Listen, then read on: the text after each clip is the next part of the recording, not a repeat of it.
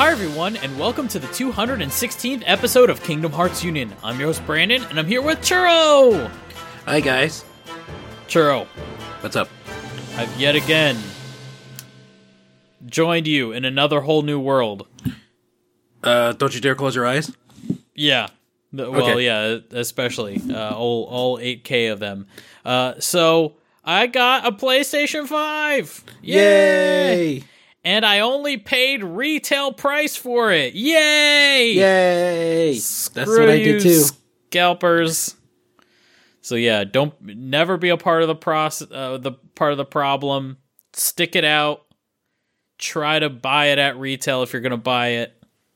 Screw the go. scalpers. You know, it- just gotta have a lot of patience, a lot time. of luck. yeah, that's basically So- what it was for me. Uh, so yeah, I got my PS5. I got it from a local Gale, which is a uh, I don't know, uh, like electronics slash games slash movie rental slash movie buying slash anime buying and rental shop. And uh, they uh, they had a, uh, a lottery where you could win the chance to buy a PlayStation Five, and they've been having them uh, monthly.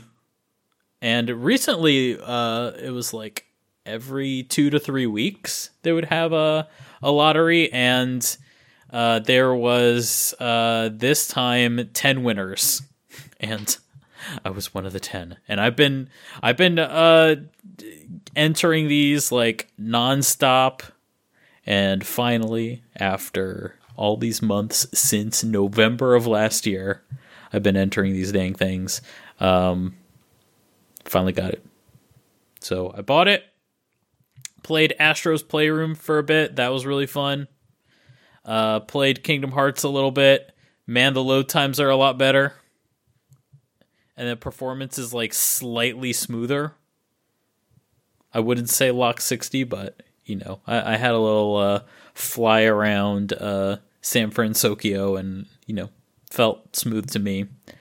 Um, I also played around a little bit in Final Fantasy VII Remake, which you know, no no PS5 patch yet, but even vanilla, it's like pretty. Uh, like the load times are definitely noticeably faster. Oh yeah, definitely. That's been great.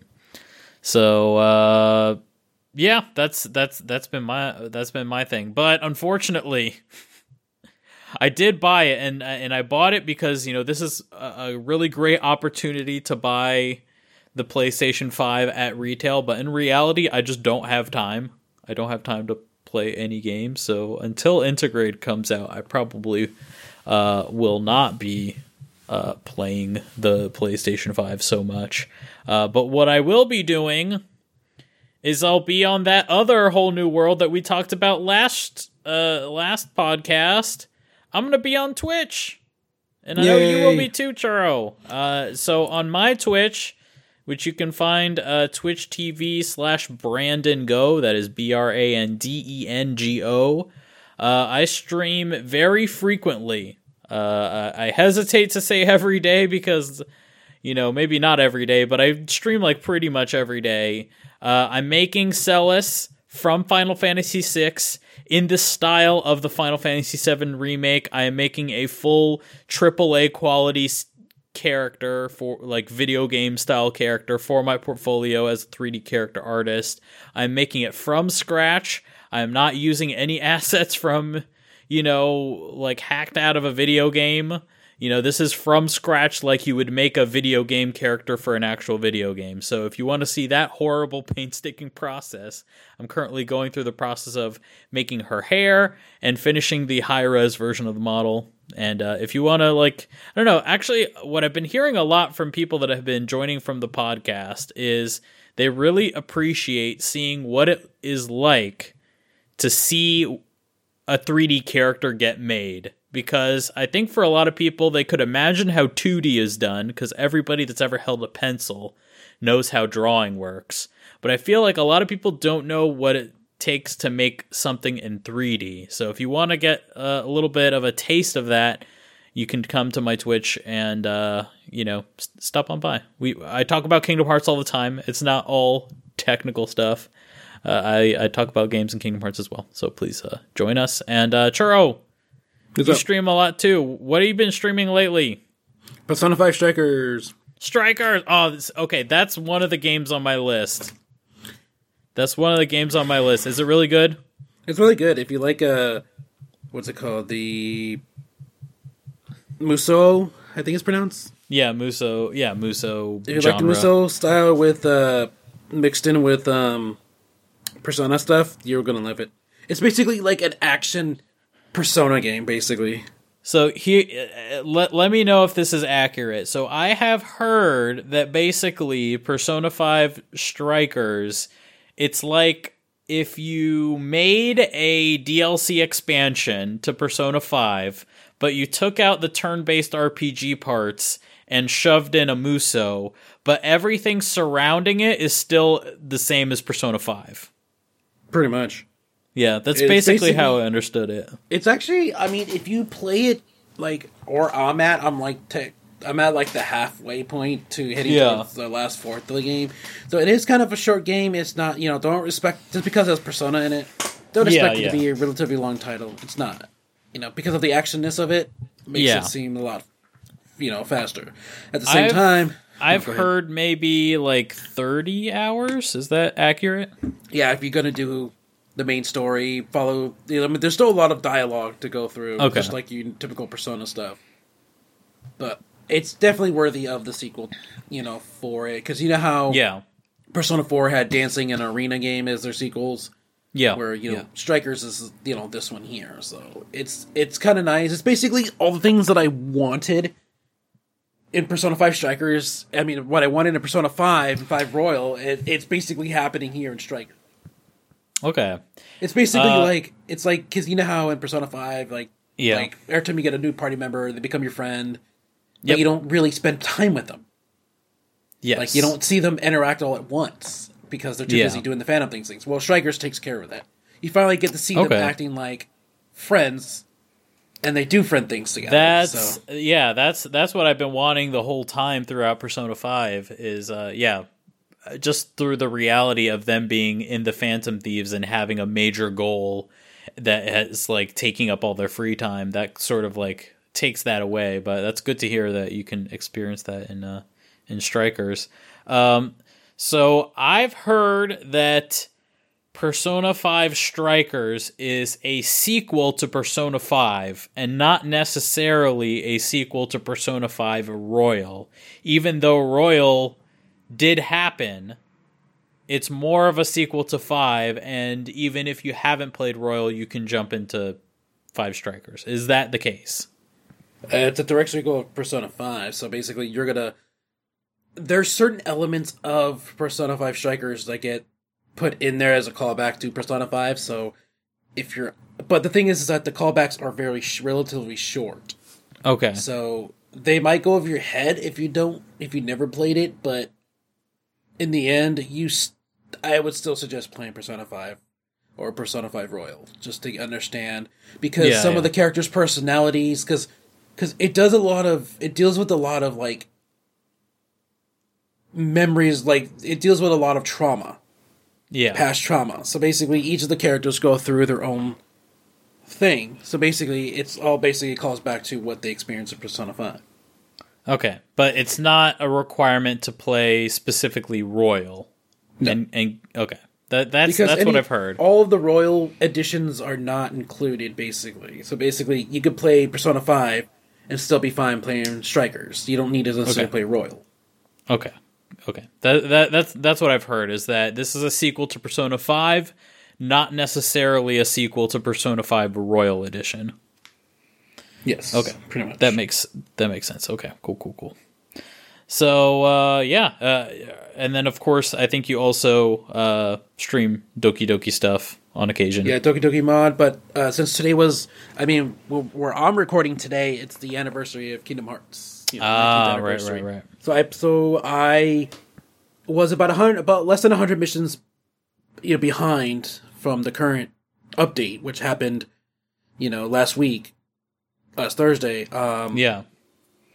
basically um I caught up and then I did the last like five mission five quests before we got caught up on stream today and I did a little bit of Kingdom Hearts 3 Limit Cut which I failed horribly. of course. Yeah. So I mean, yeah. look, we we've got until what Nomura says, like the end of the generation. We have the end of the generation to beat limit cut.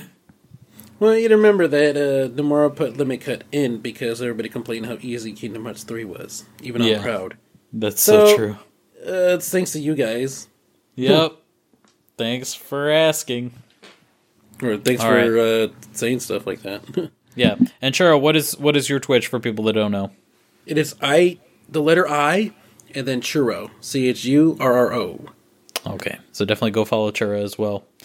And uh, yeah, anyway, for you new folks, Kingdom Hearts Union is part of the podcast series called Final Fantasy and Kingdom Hearts Union and is presented by the Gaming Union Network. We release every Tuesday, rotating each week with Final Fantasy Union, and we come out on the iTunes Store, Spotify, KingdomHeartsUnion.com, and Kingdom Hearts Union's Twitter, which is at KH Union. We have a two segment show today. We have a news segment and we have a not a question segment this time. We have a very special Kingdom Hearts uh, Union Cross story segment where we will be discussing all of the Kingdom Hearts Union Cross story that has released since January of 2019, aka since Kingdom Hearts 3 came out. So Oh boy. it's going to be beefy.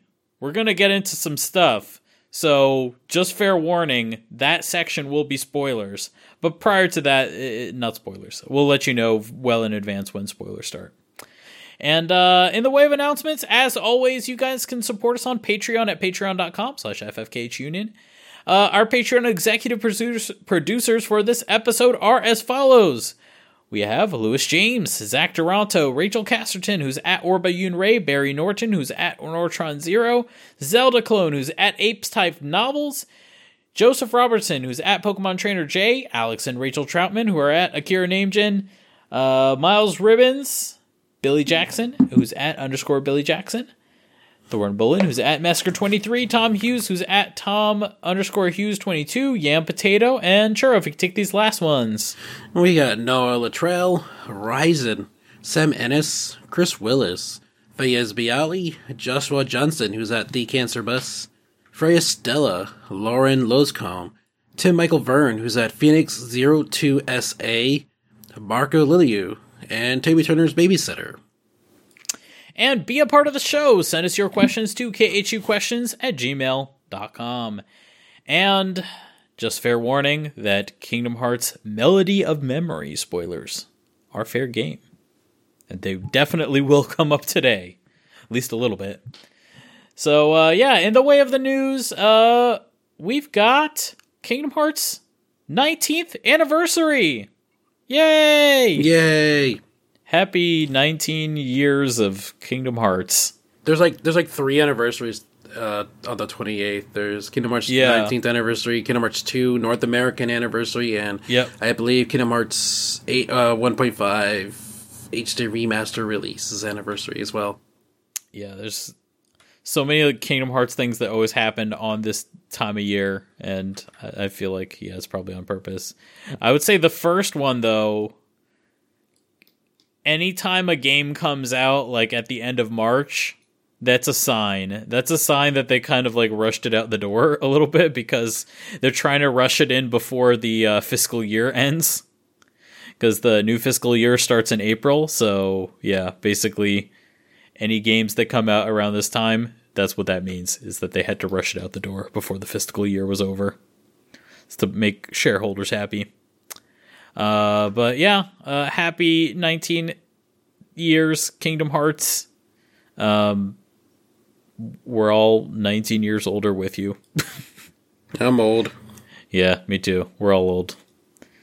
Uh, usually at this time we we talk about some uh some memories of Kingdom Hearts past, but I feel like we always do that. So, um, uh, Churro, Comes with the territory. what's what's your favorite Kingdom Hearts game? Kingdom Hearts 2. Typical and typical question. Okay, Kingdom Hearts two. Branden, what's your favorite Kingdom Hearts game? Um, for story, Kingdom Hearts one. For game, Kingdom Hearts two. Uh, Churro, what's your favorite Kingdom Hearts character? Sora. Okay, good, good, good answer. Branden, what's your favorite Kingdom Hearts character? Uh, Roxas for deep dive. As expected, on As expected. I, On brands. I, I know the story. Yep. Uh, let's see. Uh, Churro, what's your favorite uh, uh, Kingdom Hearts song? Uh, theme song or music in general? Any any anything that could qualify as being called a song? Uh, Fate of the Unknown. Oh, Fate of the Unknown. Oh, that's good. Okay. Uh, Brandon, what's your favorite song in, in Kingdom Hearts? Uh, man, that's tough. Uh, let's go with General. Kyrie. Kyrie. Interesting. Yeah, that's that. That one's that's a that's a rare one. I don't know if it's actually my favorite. okay, my actual favorite, The Other Promise.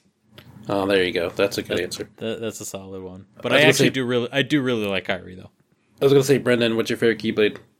Ah, Keyblade. Ah, man, it's got to be like a, Oblivion or Oathkeeper, right? But okay, so other than Oblivion and Oath, Oathkeeper, um, you know, I'm partial to Metal Chocobo.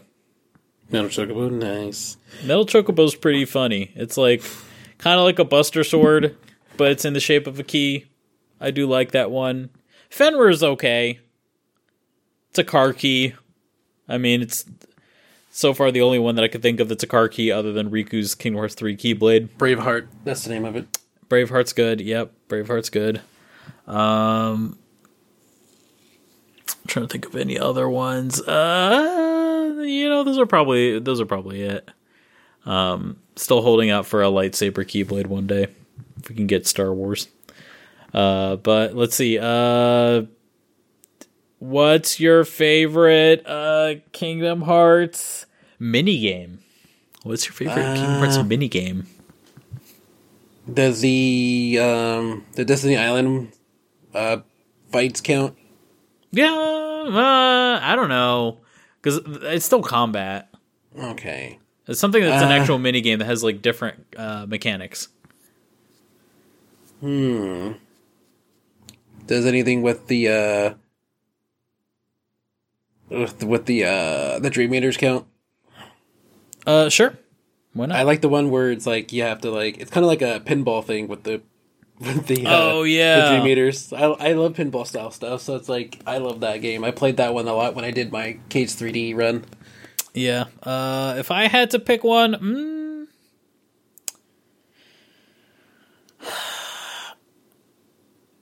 I mean, a, a lot of the stuff in, in in Kingdom Hearts 2 with Winnie the Pooh was really good.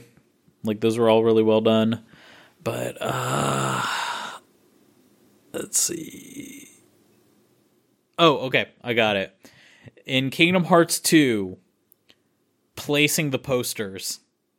When you There get go. all those movement abilities, oh my god, it just feels so good. I mean, I know tech maybe that's a little bit of a cop out cuz you know, you're controlling Sora normally, but just like that that mini game like really tests your abilities with the movement abilities in Kingdom Hearts 2. And I I would say, I don't know if this is a controversial opinion, Kingdom Hearts movement abilities number 1. Branden, you're the master of con- controversial uh, things. Exactly. Master of controversial opinions. Uh, number 1 is Kingdom Hearts 2 in terms of movement abilities. I, I think that's probably uncontroversial.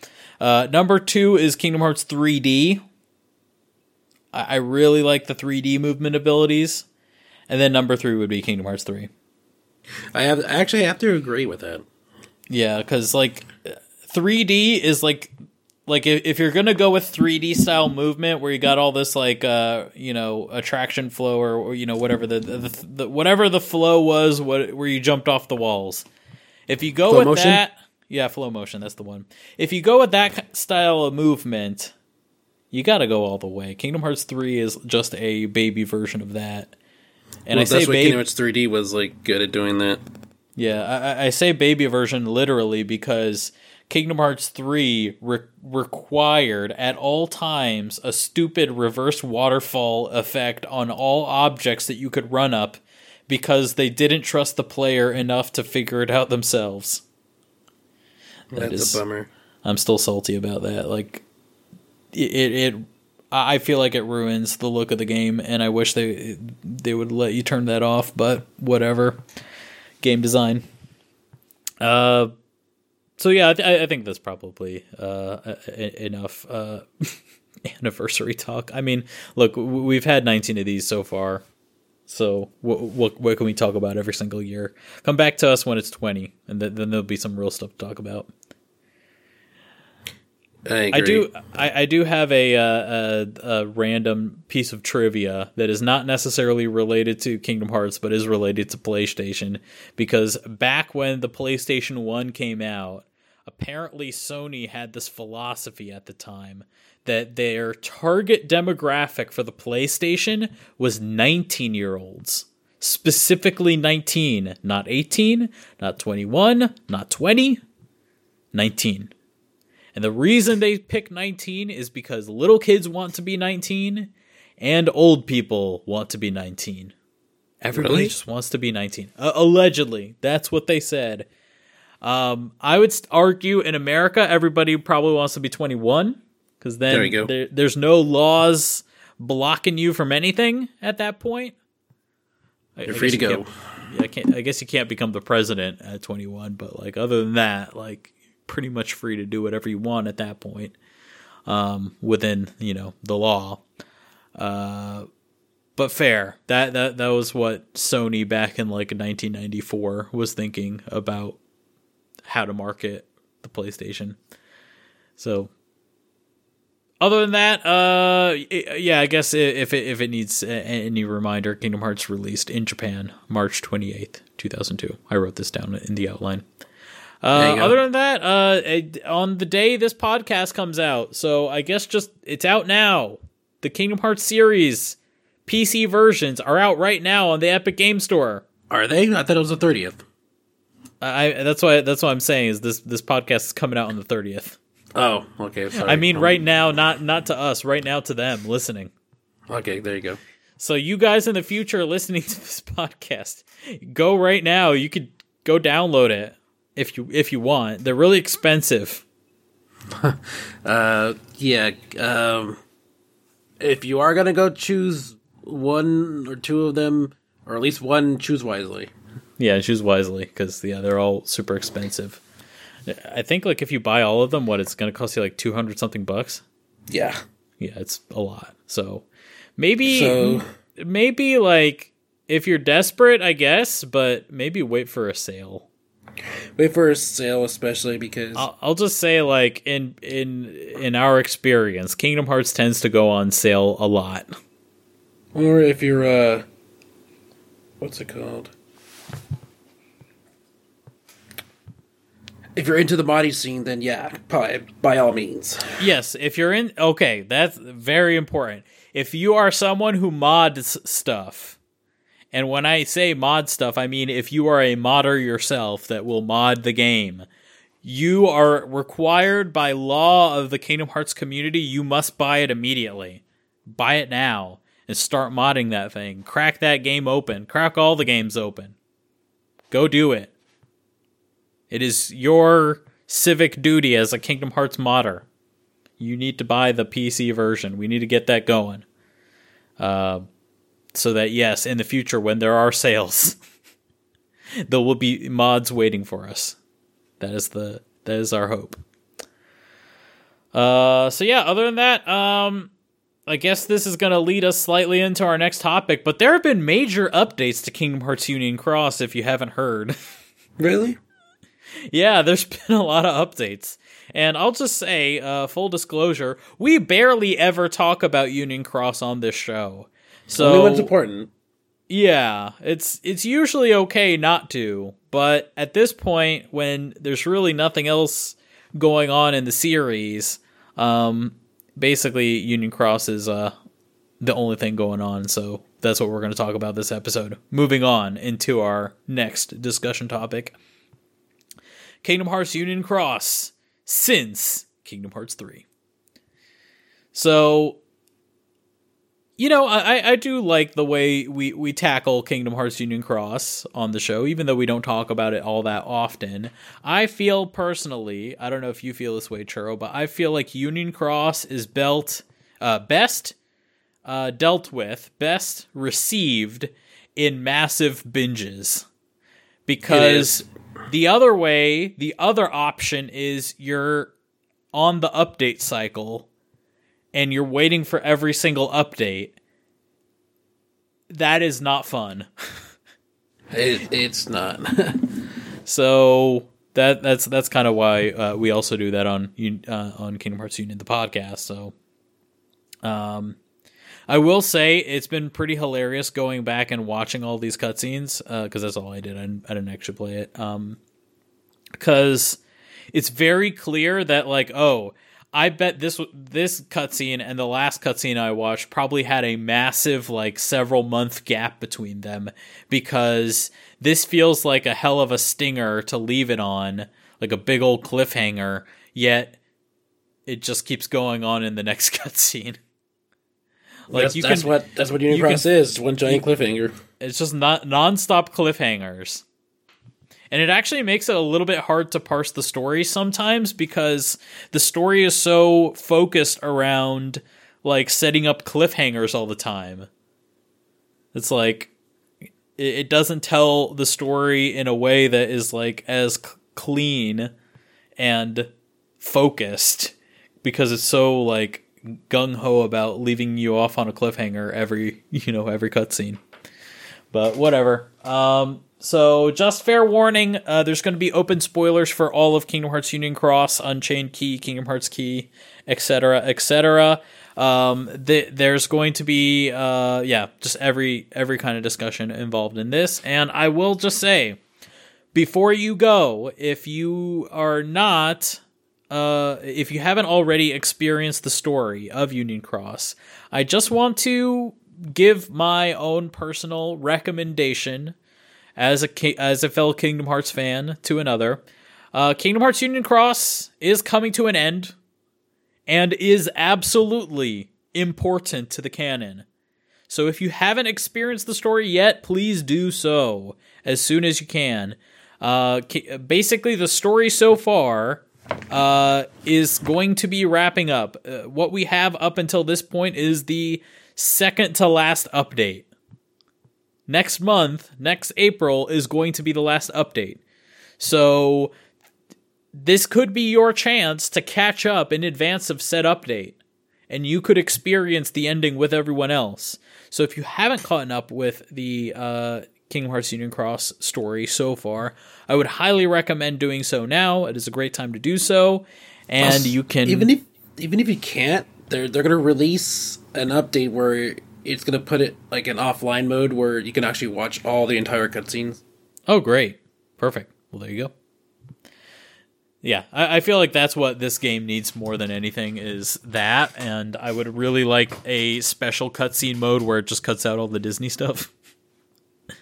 I'm Unfortunately, sure, it's not I'm that sure important. Once once the entire story's been put out there, um, I think someone's going to do that. They're going to put all the important cutscenes and just put them all into on YouTube.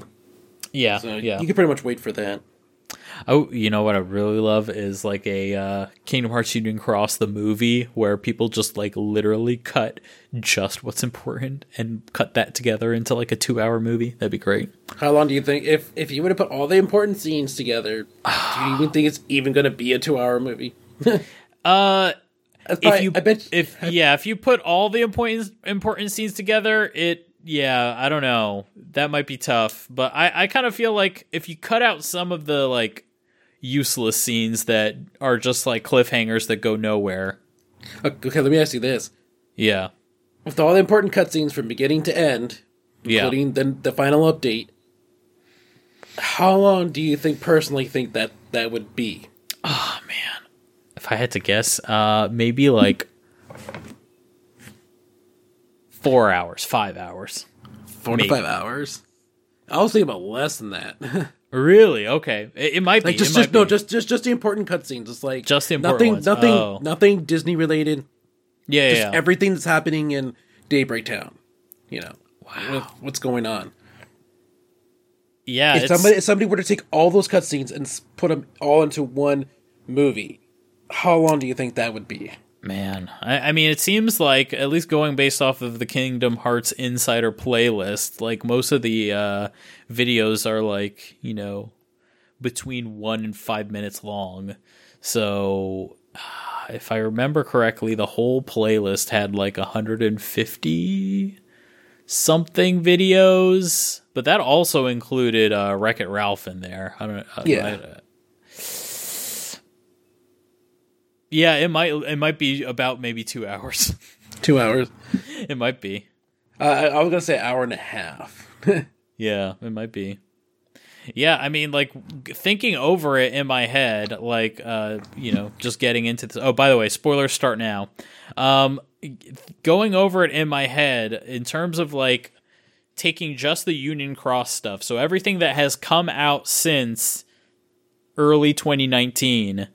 Uh, so basically, after they cross over from uh, you know, the failed uh, world uh, in into the new one, uh, you know, most of that is just like a mystery story about what happened to Strelitzia and uh, you know, th- there's there's a couple other side plots, but like it's pretty minimal. Like there's really not that much to it. You can get through it pretty fast, so yeah, it, it, it yeah, I wouldn't be surprised if it's uh quite short. Uh, so I've got a lot of notes here. Uh, we're gonna go over a- lot of these, but uh, this is mostly intended to be a discussion and not a summary. So uh, if you're looking for a summary, you know, uh, there's definitely great options online. Uh, you could also just watch the cutscenes. Uh, Kingdom Hearts Insider on their YouTube channel, they've got basically everything on there, so you could definitely watch those. Uh, all right, so getting into the the business. Uh, so uh, basically, since Kingdom Hearts three started, uh, or since Kingdom Hearts three came out, uh, the starting point that we're coming from is after the Keyblade War. So uh, basically, everything that happened up until you know the events of uh, uh, back cover. You know, back cover basically set up the Keyblade War. Uh, you know, from the perspective of the foretellers. Uh, the Keyblade War happened. It was a huge, big, bad thing that happened. Everybody died, basically, and the Dandelions were the only hope, and they went over to the other world. And uh, basically, uh, in that new world, uh, the five new Union leaders, which were formed from the Dandelions, uh, began to gather together. We got Ephemer, Skuld, Brain, Lauriam, who is uh, Marluxia's uh, original form, and Ven, as in like yeah, Ventus, just Ven, that guy. So uh, pretty much throughout the storyline, even though Ephemer is like trying to be the leader, and you know you could say Skuld is like the uh, the vice president. if uh, if Ephemer is uh, the president, uh, Skuld is the vice president, and uh, but in reality, most of the plot of Union Cross revolves around Brain, Lauriam, and Ven in in terms of the uh, the Union leaders. Uh, Brain is uh, the holder of the only book of prophecies. He also, uh, knowing what will happen more or less in the future, uh, he is actively fighting against the fate that uh, the Book of Prophecies writes about and claims that he wants to be a virus that will overwrite the world so that he can uh, change their fate. And uh, yeah, he's a very, very interesting character. Uh, you know, very dark, brooding. Sure, what do you think about Brain? He tried to be well, considering his name is Brain. He tries to be the one that Yeah, he's the brains of the outfit. that uses you know the brains. Uses um, what's that word? He, he tries to reason with everything with knowledge. Yeah, he's he's he really is super smart. He he definitely earns his name. Yeah, so I think he's just your because I mean, in every one of the group, there's always the smart one. So Yeah. he's that one. For sure. Uh, speaking of the smart one, we're going to the opposite end of the spectrum. We got Lauriam. Uh, Lauriam, very much, I would say he acts always from the heart. Like he is all about uh, acting from heart, from feeling. Brain is always like a thinker, very logical. Lauriam is very much uh, reactionary and uh, will. He's uh, kind of like uh, have you seen the uh, Star Wars reboot? yeah. Yeah, you have Captain Kirk who has always goes by his gut. Where you Oh, then you Star Trek, Spock- yeah. yeah, Star Trek. Uh, then you have you know Kirk, Captain Kirk, who goes by his gut feeling, whereas Spock goes by his brains and logic. Yeah, that's So I I kind of like compare those two. yeah, yeah. Spock and Kirk. That's that's that's what's going on there. Uh, so Lauriam's plot basically revolves around him looking for his sister, his lost sister Strelitzia, who uh, in prior updates, yeah, it's this you know really cute girl with uh, like red hair and uh, you know she just goes missing. And uh, she was friends with the player character of the game and uh, she was asked to become a dandelion but was like really hesitant about doing so uh, but yeah at some point she just goes missing and Lauriam's just like looking for her. Uh, Lauriam's helped by Elrena aka Larxene's uh, original person. And uh, basically uh, they go on this like you know long chase to go uh, find her.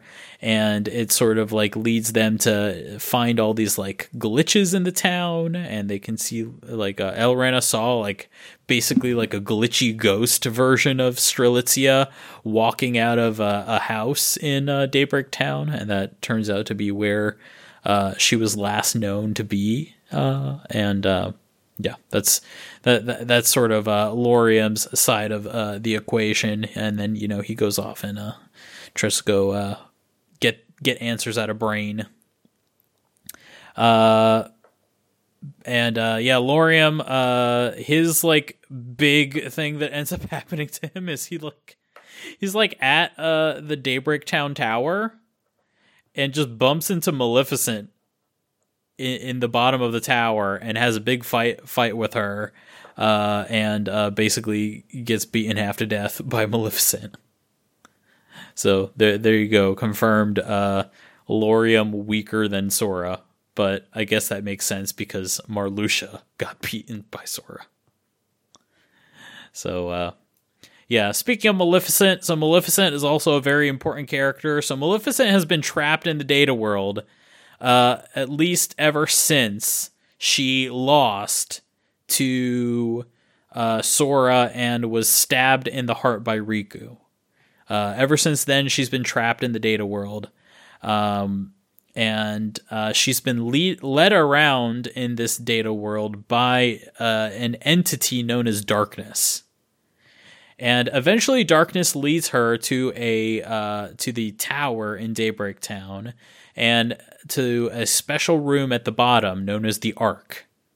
And yeah, basically the Ark, it's that uh, that room that we saw in End of the World in Kingdom Hearts One that has all those pods in it, and uh, basically, uh, Darkness is telling her that like, all right, if you want to go back to your time, we need to get you in one of these. But once you get in here, you're going to lose your body and you are going to be stripped down to nothing but your heart.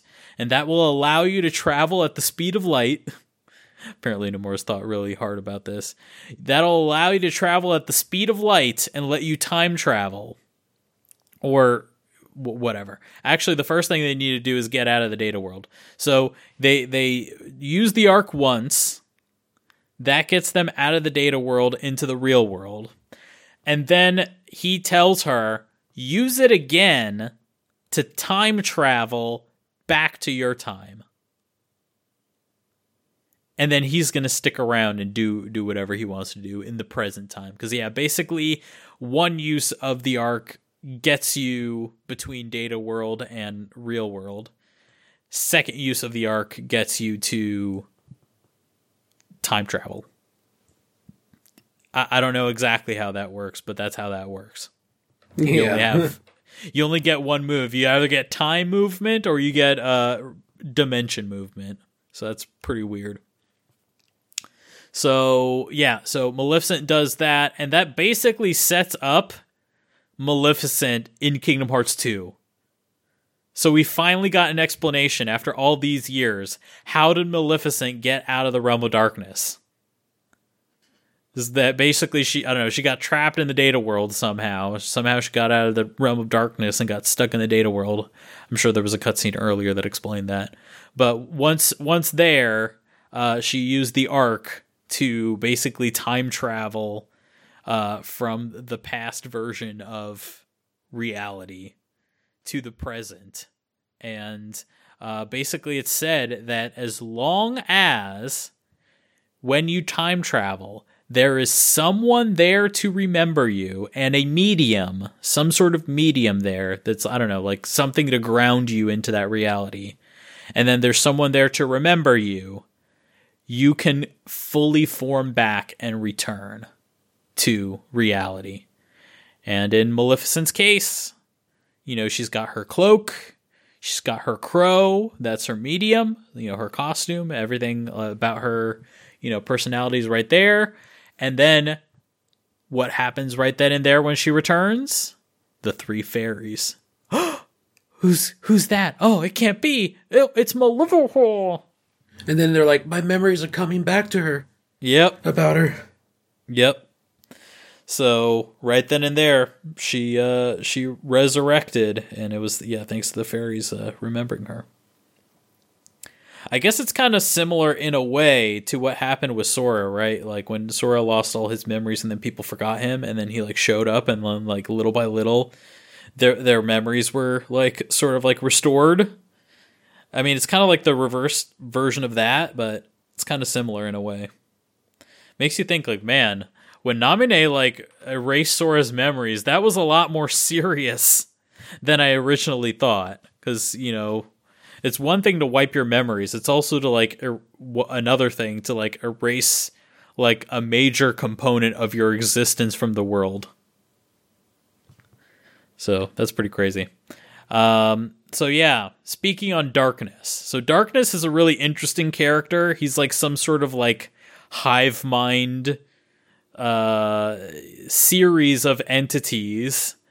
You know, apparently there are many manifestations of darkness that sort of all work together and they all have some sort of like hive mind. They speak in, you know, plural form. They always refer to themselves as we and uh, they are beings that are not so comprehensible by normal humans. Humans cannot comprehend them. Uh, they think completely different from humans. They are just completely, you know, basically alien to how normal people are like. And uh, what they tend to do is sow fear, anxiety, and uh, like anger among people. They try to create division. They try to break people up, try to break up groups. And they're also said, according to uh, Master of Masters in a uh, flashback, uh, Master Master says they sow fear and anxiety among people and anger, and that they are very clever and very manipulative and that you should be very careful when you're talking with someone who is you know uh, an entity of darkness because uh, their words and their sort of mental warfare that they wage is really powerful and uh, apart from that apparently master of masters used to be friends with darkness and darkness it's, it's, it's yeah weird it's weird because like dark. We all know darkness is a entity, but yet it's Yeah. being treated like it's a person. Yeah, it's being treated like it's a person. Like not not even a, just a person, but it's you know, it's a person that could have friends. Like It's it's it's like the song, you know, "Hello, darkness, my old friend." exactly. And I've like they to talk to literally you again. they literally say like like some of the first things they say clearly about darkness is that they're unknowable and that people can't understand them. But then later it's like, "Oh, and Master Masters was friends with them." It's like, "What?" but I thought they were unknowable. And uh, speaking of Master of Masters and uh, all of his dealings, uh, apparently darkness was present uh, during the writing of the Book of Prophecies. So, uh, because of that, now uh, Book of Prof, the dark, darkness more or less understands the contents of what happens in the future, according to the Book of Prophecies written by Master Masters. So that is uh, that is interesting. And then I guess like the final very important character in this whole plot is going to be Ven. So uh, Ven is very central to this plot. Uh, he he's basically the cent- uh, central figure in Brain's research. Uh, so Brain, he's like you know the brains of the outfit, and there's something Brain knows about all the Union leaders, and it's the fact that one of them is not supposed to be there. One of them is not like the others, and that other is Ven. He was not supposed to be a union leader. And this was something that they spent a lot of time umming and awing about and making all kinds of cliffhangers, but I'm just going to straight up tell you Ven, Ven is the one that wasn't supposed to be the union leader. And uh, basically, uh, at some point in the past, before the uh, world jump before the Keyblade War, uh, Strelitzia was supposed to be the Union leader. And apparently, Ava gave her a rule book that she was supposed to use. And uh, apparently, uh, at least how we're led to believe, is that Ven was seeking some sort of power, and darkness fed on that. So, yeah, darkness shows up and possesses Ven. He enters Ven's heart and possesses him and manipulates him and uses that desire for power to lead him to go stalking Strelitzia into an abandoned house and uh, basically dark darkness comes and attacks Strelitzia when she's not looking and kills her. Like, yeah, just dead. Kills her and her Chirithy. Both of them. It's pretty pretty brutal for Kingdom Hearts. Um, and then Ven takes that uh, rule book away from her, and then uh, decides to take her place as being a union leader. So Darkness basically fulfilled Ven's desire of wanting power. So now he's not just some regular Keyblade wielder. Now he's going to be a union leader in the next world, and he gets to skip the uh, he gets to skip the Keyblade War. So yeah, Darkness definitely lived up uh, his end of the bargain there. Uh, but yeah, it, it, it took killing uh, Strelitzia to do so. But my question is, why does Ven want power? yeah, that part. He never is, seemed the type to be wanting right? power. Yeah, it's completely unclear. I, I I wouldn't be surprised if it was something very basic, like, oh, I just want to get stronger and maybe like deep down somewhere there's like some slight inkling of selfishness in that maybe that's all it took. I don't know. It's it's very unclear like exactly what was it that led him to Ven of all people. Because as far as we know Ven is such a pure kid so we don't know what he was like prior to being you know taken over by darkness. Basically what I've, you know, sort of come to understand about darkness is, and this is coming a little bit from a uh, detached perspective, but remember how, like, you know, in Kingdom Hearts uh, 3D, we got introduced to the concept of time travel. Then in you know through Union Cross and Kingdom Hearts 3, we've been introduced to the concept of world lines. So we've got time travel, we've got multiple dimensions. I mean, already in Kingdom Hearts 1, we had like par- uh, like uh, multiple worlds, like parallel realities, you know, in terms of like Disney worlds. So, you know, we keep adding these layers and layers of like I don't know, like these fantasy and science fiction tropes into Kingdom Hearts. And this is the next one. With Darkness, we have body snatchers. it's basically what we have. We've got snatchers now. We've got uh like effectively what are aliens, but they're they're they're not aliens. They're the darkness that infest your body, take you over, can shapeshift. Basically, it's that movie It. Or not It, not It, uh The Thing. That's what the thing is all about. The thing is it's like an alien that like jumps into people and you don't know who's infected, you don't know who's not infected. Uh it can like deceive you, it can manipulate you. It's like this alien that like attacks all these uh, uh, researchers that live in a base in in Antarctica. So I feel like this is just yet another movie trope that Nomura has finally layered into Kingdom Hearts. It's like, all right, we got we got time travel, we've got uh, multiple realities, we've got the Matrix, we've got data worlds thanks to the Matrix and now we've got body snatchers. Okay, what's left? Like I think pretty much every possible movie trope, like fantasy kind of tropey thing has been added in. Like I can't think of literally anything else. Like the only other thing I can think of is, is t- we need Terminator now. We need androids.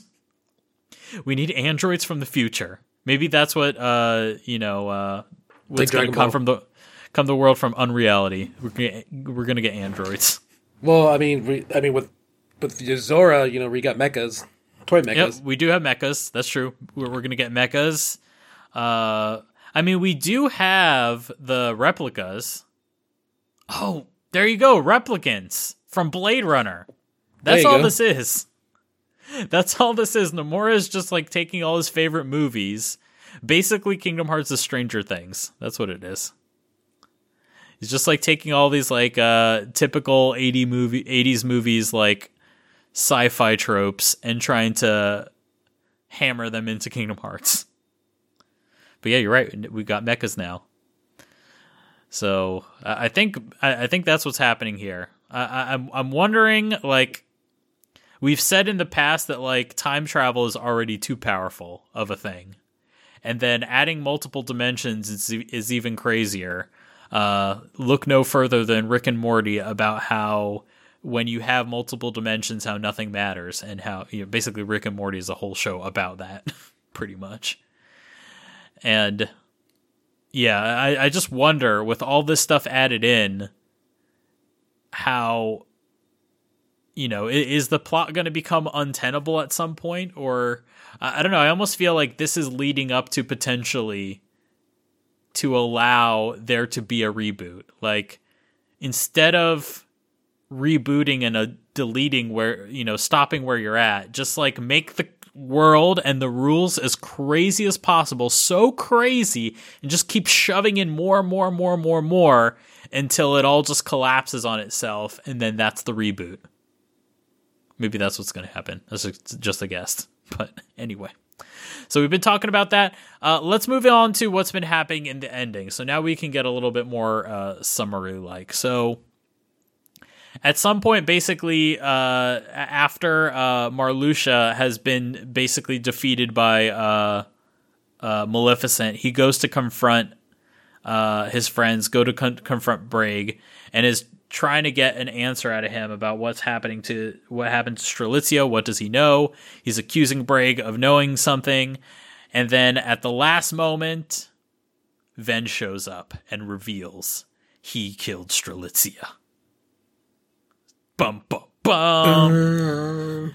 and then yeah, as as as we describe, Marluxia is uh very much acts with the heart first and just like goes to attack Ven pr- pretty much. I mean, and like I mean, he reacted the, any way any person would react. Yeah, honestly. yeah, yeah. I, I, I said his rea- I would definitely say his reaction there was like pretty. uh At first, pretty normal. Like he just grabbed him by the scruff of his like, like, tell me, you can't be, you know, you got to be kidding me. You killed her? What? No. He he doesn't pull out his keyblade right away, but he does eventually. And uh I think like Skuld shows up and like uh, uh, blocks his keyblade or something. Like it's oh man, Skuld did something this whole chapter. this whole Union Cross. Skuld finally reacted for a second. And uh Yeah, basically, uh, eventually, Doc, uh, darkness pops out of Ven. Uh, Ven like really tries hard to fight off darkness, and darkness comes out of Ven, reveals himself, and basically, darkness uh, says that, "Oh, now you've become aware of me." And basically, darkness reveals that he's always been there, and Yeah. he's always been around and causing this strife amongst people, but it's not that he's like revealing himself it's that people are now aware of him that's the Not only that, uh, you got to go back to the Darklings. Remember the Darklings' Yeah. purpose? Yep, the yep, the yep. Darklings would always say, "Not you." Yeah, not you. And then they were uh, looking for someone they were looking for someone. It was not revealed until this chapter update that it turned out to be Ven. yeah exactly so that, that's basically what the player character was up to following those darklings so uh yeah th- yeah finally revealed. It was ven. I guess maybe because ven had darkness in him maybe that's what they were looking for. So yeah that, that, that was pretty cool. And uh, yeah, so basically, uh, th- they try to uh, talk to darkness for a while. Um, uh, Brain is like trying to get out as much information out of him as possible, and basically, he revealed a lot of the information that we talked about before earlier. And uh, then Brain basically asks, "So, like, just out of curiosity, one last question: Are there more of you here, like in this room?" And it's like, "No, it's just me." Like, and it's like, all right, everybody, this is our ultimate enemy. We need to kill him now. Let's all work together and kill him right now. And then, yeah, they start fighting, and uh, yeah, basically proves Brain knows knows everything. He's super smart. It's like asking all the right questions. But unfortunately, uh, darkness is way too strong and defeats the Union leaders uh, until basically the player character shows up and has to like bail everybody out. Um, so yeah, after that, uh, it's revealed that basically after you know they they've defeated him, that there's really no- nothing they can do. Uh, the end of the world has already been triggered because Maleficent used the Ark. Um, basically, uh, once the Ark has been completely used up, uh, the world will fall into darkness and there's nothing that can be done that's just like uh, it's designed to trap darkness in a world I, I, I guess somehow darkness can't just use it himself or something but yeah uh, darkness will be trapped in that world if he uh, if uh, if the Ark is like completely used up. And apparently yeah it, there's like seven pods that can be used. Uh so yeah uh so so that happens. Uh people feel like oh there's no hope until ven turns into a flashlight. A he light bulb. like he turns into a light bulb.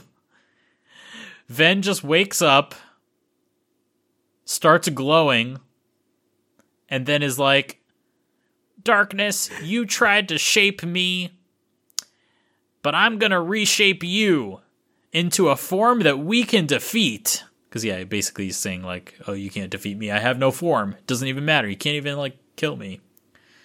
And yeah it- so ven takes him on. The whole the whole scene is like when he gets up, he just like walks like very slowly. yeah. He's just like, and then of course Lauriam actually forgives Ventus, yeah it's like you know, by saying, what will you i do if you're No, gone what will i have he said, "I don't want to lose you too." Yeah, it's like I don't want to lose you too. Like, oh, so you lost your sister, and now all you have is your sister's murderer. Well, we all know he didn't of. do it. Uh, well, Yeah, well, the he- he real do murderer showed himself. Yeah, yeah, yeah. He knows. He he knows that he didn't do it. But like, that's like, I, I- I'm just like trying to think like, oh, what is Ven to Marluxia anyway? like, Basically, nobody. basically nobody. Like the closest he could be is maybe slightly related to the killer of her sis of his sister, but that's about it. But yeah, anyway, he didn't want to lose uh, Ven either, and uh, but Ven is just like, no, I gotta go. And then yeah, he like takes on darkness and I guess poofs or something. Um, it- Churro is darkness basically just like Is the shape that darkness ends up being formed into by Ven is that just Vanitas? Is that is that what that is? It That's what I think it is. We don't know yet. We don't know We don't know until yet, the next yeah. chapter. Yeah, we won't know yet, but that's kind of It could be. It could be completely something different. It could be. It could be. But I think going based off of only what we know now, it looks like it's probably this is the creation of Vanitas, maybe.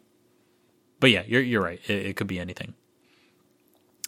So yeah, so that that that happens, and then uh let's see. Oh yeah, so the next part is in the real world, uh darkness is watching over what's going on in the data world, which yeah, if the if it's not clear, uh everything we've been talking about has been happening a in the data world. entity using a computer is pretty funny. Yeah, yeah, a darkness entity is there. One one darkness, not the darkness from before, a different one that's in the real world is watching over.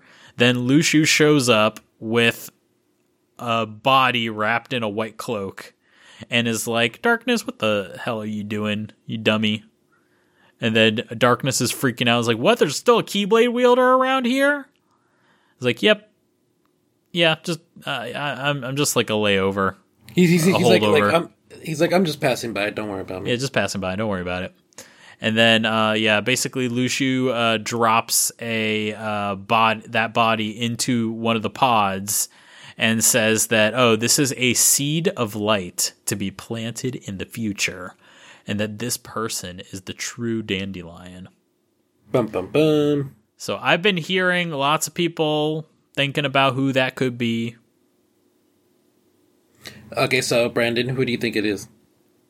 Okay. I mean, it's in the past, so if it's got to be a past person, I'm going to go with Strelitzia. I feel like that's like kind of an obvious one. It could be Ven. Because, you know, Ven was in the White Cloak. Yeah. I mean, that, that would be kind of like the safe choice, I think. I think Strelitzia is another option. It could be some kind of Sora. I feel like that's always a safe guess in Kingdom Hearts. It's just some Um, kind of a Sora. I think it, What do you think? It, it could be Master Ava. It could Because be Ava. basically, yeah. Because remember the last time we saw Ava was when she was talking with Luxu before they clashed themselves, and we don't know what happened since then. Yeah. It could So, be uh, it could sub be- Subject X. Um, the, the the way I, the, the theory I made on stream was that Luxu defeated Ava and and basically just kept her body till it was the right time to send her to the future because she was the one looking for the dandelions in the first place. That's true. So that makes her leader of the dandelions, aka possibly a true dandelion. But honestly, a part of me is saying Strelitzia because when she came to Lauriam in a dream, she was wearing a white cloak. Yeah, yeah. I think that's that's one of the reasons why I was thinking of uh, Strelitzia is the the whole white cloak thing. But that cloak and the cloak Strelitzia was wearing was quite different. Like she was wearing a, a white cloak that looked like an organization cloak. It was just happened to be white.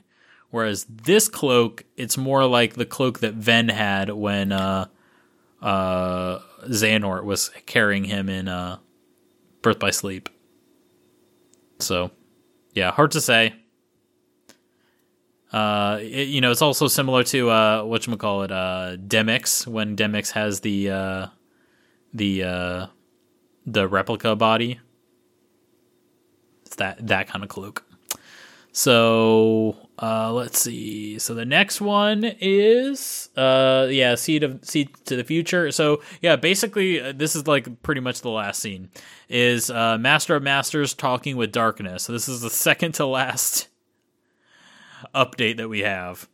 Uh, Master Masters talking with Darkness. Uh, basically, um, he talks about a lot of stuff, but he basically lays out uh, what what the purpose is for Luxu uh, living out his life throughout time, carrying the uh, no name Keyblade, witnessing all this stuff that's going down, and recording the Book of Prophecies. Basically, the Book of Prophecies itself, not as important as the points in time where he, it gets recorded. Uh, Just a matter because of when. yeah, it's it's about it's a matter of when exactly. Uh, basically, uh, these points in time will serve as waypoints for Master of Masters. He basically even lays it out like the Book of Prophecies itself. It's not even everything in the future. It's only what you know Luxu gets to see with the Keyblade. You know, it can only be so much. Like he he's doing a good job, but that's all he's he can only see what he sees. Uh, but the most important thing is it's is the these points in time and the fact that it's his Keyblade and his eye in that Keyblade. And uh, basically, ultimately, uh, it, this will allow him to travel through time freely to wherever he wants to go uh, pretty pretty easily, and he can reform his body wherever he wants because he's got that Keyblade and he's got Luxu there who remembers him. So he's got his medium and he's got someone who remembers him. And those are the two rules that you need to uh, time travel and reform with your own body. So that that's a that's a super powerful thing to have. Is he's got like basically fairly free time travel is pretty much what he's got. And especially at no cost because no cost to him either. It's just Yeah. it's just basically it's like he's kind of like being impatient about it. It's just like you know, well, why would I be around to do all this where I have my subordinates, which is you know Luxu, Exactly. to do everything Yeah. for me? He, he had and Luxu do all the hard work. yeah, and basically Luxu had to do the long way, which is by Just live they- a long time and go look at everything. which is um yeah basically he had to live these different lives as different people you know as the keyblade got passed down and Yep. so basically and, and and even the master master stated that um what's it called um if Luxu might not even be wait is that am I jumping the gun Uh, no, I think you, you're fine. You're fine. Yeah, because uh, basically, I remember how Darkness and Master Master stated about the seven lights and how Yeah. Luxu can may not even be one of them. Yep, that's true. So uh, yeah, ultimately that's so that's definitely a component of uh, uh, of the uh, future of the story.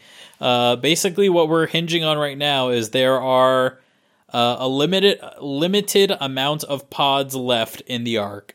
Basically, the world is going to end in Union Cross, and some of those people are going to make it out, and some of them are not. There are a limited amount of pods. Maleficent used one. That means uh, what? There's like six six pods left, or five. How many pods left? I forget. It's, it's kind of like it's, it's kind of like uh, Titanic. yeah. Daybreak Town is Titanic. Uh, the Ark is the lifeboats, Yep. and there's not a lot of them. Yeah. So Yeah.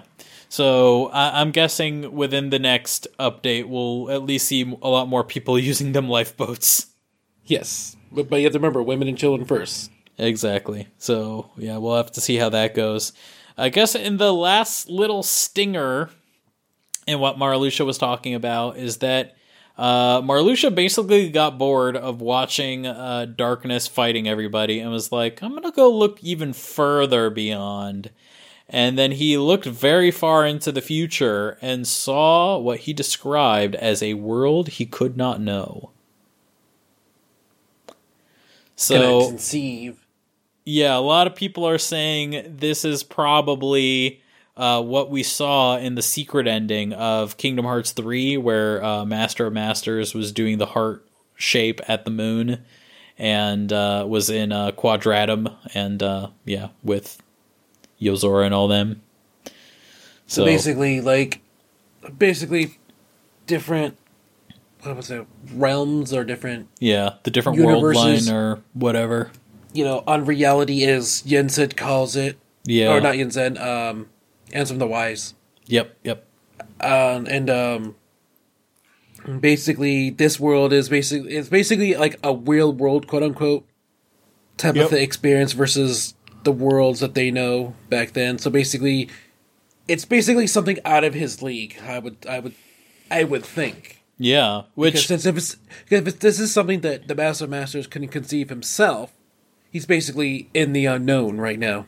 Yeah. So if even the Master of Masters does not know what's going on, That's pretty crazy to me because, you know, with uh, it was my understanding with him being in that cutscene that I thought, oh, uh, this is where the Master of Masters storyline is leading. It's leading to this Quadratum stuff with Yozora and all that. But no, Master of Masters, just like Sora, just like Riku, they he's an outsider to that storyline.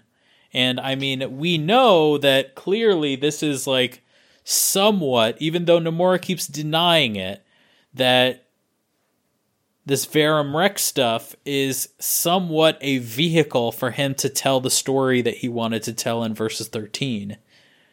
But we don't and I feel like in some ways this almost opens it up even more to that possibility. The fact that you know, uh Master of Masters even he doesn't even like he cannot know this world. And this this is a man that has traveled uh, that can travel through time very freely, uh, has a uh, a subordinate live you know thousands of lives and seen you know thousands of events, and he writes down a book that basically knows the future for the most part, and he cannot know whatever is going on here. So that just sort of goes to show you that this Verum Rex stuff seems detached even more so from what is going on in Kingdom Hearts, and that it just makes me feel like what's going on here with that Verum Rex stuff? Like, like really, like what is that gonna even be at all? If it's not related to Master of Masters, why is Master of Masters a thing? Like, if the future of Kingdom Hearts, if Kingdom Hearts 4 is this Quadratum stuff, what's all this stuff with the foretellers and the Union Cross and the Master of Masters. What's all that storyline? It seems like these are two things. Sure, what do you think? It's crazy, like right? I, we all thought Nomura was crazy before. Now it's like, where is this going exactly? Yeah, like I don't know. I felt lost at the be- at the end of Kingdom Hearts three because you had that uh, that Verum Rex stuff, right? And then you also have, uh, you know, uh, the foretellers and Luxu show up, and then yeah. you also have the chess piece thing. Like we know that ended up being Dark Road. That okay, got that. But the stuff with Luxu and the foretellers, we still don't know where that's going to go exactly. But we do know that it's related to the Master of Master stuff and that whole plot line, Kingdom Hearts Union Cross, everybody Be- in, in that. That's related to that. Not only that, we also understand, you know, how they were summoned back now. We finally got yeah. an explanation how Luxu was able to summon them. Luxu being the memory holder, and yep. then possibly the either the Keyblade or the box is their medium. Yeah, exactly. So, yeah, e- e- either either one is probably fine. I- I'm sure they they know that Keyblade well enough that that could be their medium. Or yeah, and, like and you then, said, maybe there's something in the box that'll uh, tie them then, down. And since Master of Masters revealed what Luxu's role was to darkness, you know, basically we all know that what we only know the Cliff Notes version of what. Uh, basically, remember what Xigbar told the foretellers. You know, I told her clear as day what it is I had to do. Yeah. So basically, his role was revealed to darkness by the Master of Masters. But mm-hmm. then, of course, Xigbar is telling telling the foretellers the long version of it. Yeah, by what he did the entire time. Exactly. So, yeah, it, it's uh, you know, it was perplexing back then in Kingdom Hearts three, but I, at the time, you know what I, I I sort of like assumed that like okay I don't know how this Verum Rex stuff attaches to the Master of Masters or whatever, but I see Master of Masters here, so somehow he's related to the story, is what I thought. It was the same thing back in the day with Deep Dive, where we had at the end the stinger was Mickey. It's like you see all this deep dive stuff and you can't imagine how this is Kingdom Hearts and how this relates to Kingdom Hearts but the totem, the thing that like ties it all down, is Mickey. It's like, don't worry, this is still Disney at the end of the day. But now it's the opposite. it's trying to say like, no, Master of Masters doesn't tie you down for nothing. He doesn't even know what that stuff is. So yeah, that's. I'm I'm not ready for that. I, I maybe I'll be ready for that in 2020. maybe maybe we'll know more in 2020. So that's what we know so far of Union Cross. That's everything since uh, Kingdom Hearts 3 came out. Um, definitely uh, important. Going to be important part of the story somehow. I don't know what it's going to be. I don't know if Kingdom Hearts is going to diverge into two different plot lines or several different plot lines. Wouldn't be the first time, but you know, it is what it is. Glad I caught yeah. up, and uh, yeah, we, we got one more one more big update, and then uh, Dark Road also is going to have a have its ending uh, the month after that. So we'll just have to keep keep our eyes out for that stuff. All right, so that that pretty much wraps up everything for this show. Our uh, music for this episode, I got a cover of Daybreak Town from Project Estati. I thought it was only appropriate to have uh, some uh, Project Estati Daybreak Town since we're talking about a lot of Union Cross stuff. Our next episode of Kingdom Hearts Union is scheduled for the 12th of April. And uh, if you guys like the show, as always, please subscribe to Final Fantasy and Kingdom Hearts Union on the iTunes Store. Just search for Kingdom Hearts, and we're number one. And of course, you can catch every episode at KingdomHeartsUnion.com, Spotify, or Kingdom Hearts Union's Twitter, which is at KH Union. And please remember to support us on Patreon at patreon.com slash ffkhunion. And if you have any questions, send them to khuquestions at gmail.com. I'm pretty sure we'll have a question segment next time. All right, Churro. This was a big one. We did it. We made it. We did it. Yes. So yeah, I'm, I'm excited for the next big update, but our next episode is going to come well before the next big update. So we'll still have some time before that. We happens. basically got like a month now. Yeah, now we got a month. See, that's why it's not a good idea to catch up. At least we haven't been like trapped on the update cycle. That's the good news. Let's catch up right at the end. That's the winning strategy. All right, so uh, yeah, Churro, say goodbyes. Bye, guys. Thanks for tuning in and my brain's fried already. I think yeah, I need too. to go to bed. Yeah, it's it's about that time. All right, so I'm Branden saying goodbye. This has been a KingdomHeartsUnion.com production.